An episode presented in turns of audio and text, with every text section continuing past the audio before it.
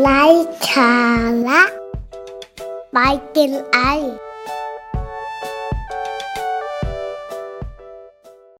สวัสดีครับ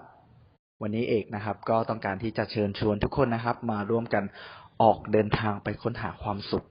ในแบบฉบับของตัวเองไปพร้อม ๆกัน และเอกก็เชื่อว่าในช่วงชีวิตของคนเรานะครับ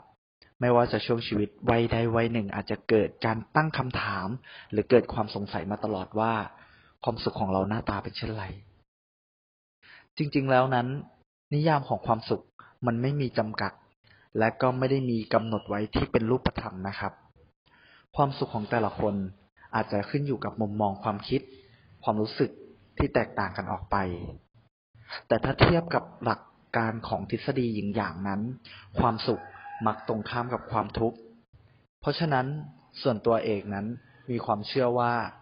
ความสุขจะเกิดขึ้นได้ก็ต่อเมื่อเรารู้จักความทุกข์ เอกอยากที่จะแชร์เรื่องราวประสบการณ์มุมมองความสุขเล็กๆน้อยๆของเอกนะครับ เพื่อเป็นแนวทาง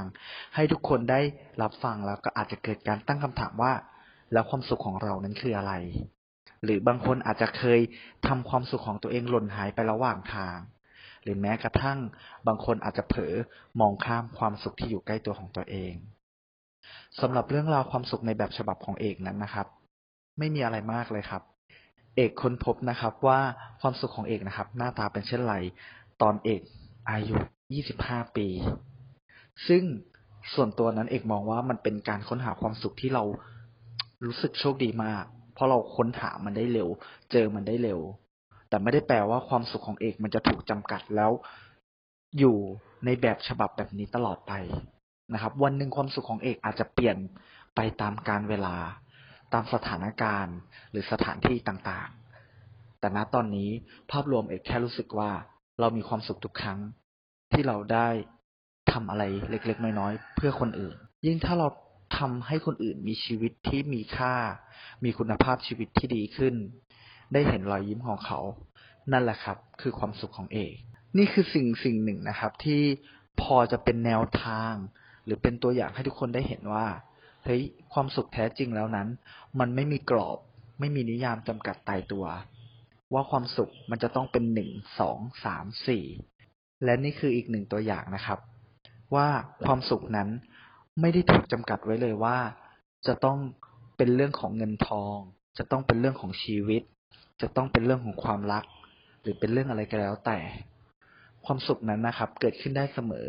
แล้วก็ขึ้นอยู่กับมุมมอง ความรู้สึกของแต่ละคน บางคนอาจจะมีความสุขที่ได้อยู่กับคนที่คุณรัก ในขณะเดียวกัน บางคนอาจจะมีความสุขกับการได้อยู่คนเดียว และอีกหลาย ๆ คนอาจจะมีความสุขกับการได้อยู่กับน้องหมา น้องแมว หรือได้ทำในสิ่งที่ตัวเองรัก ความสุขของแต่ละคนจึงขึ้นอยู่กับมุมมอง ความคิด สถานการณ์ และความรู้สึกที่แตกต่างกันออกไป แต่อย่างที่เอกได้กล่าวไว้ในข้างต้นนะครับว่าแท้จริงแล้ว ความสุขของเรา มันจะเกิดขึ้นไม่ได้เลย ถ้าเราไม่เคยเรียนรู้หรือเผชิญหน้ากับความทุกข์ ความสุขอาจจะอยู่กับเราได้ไม่นาน แต่ไม่ได้หมายความว่า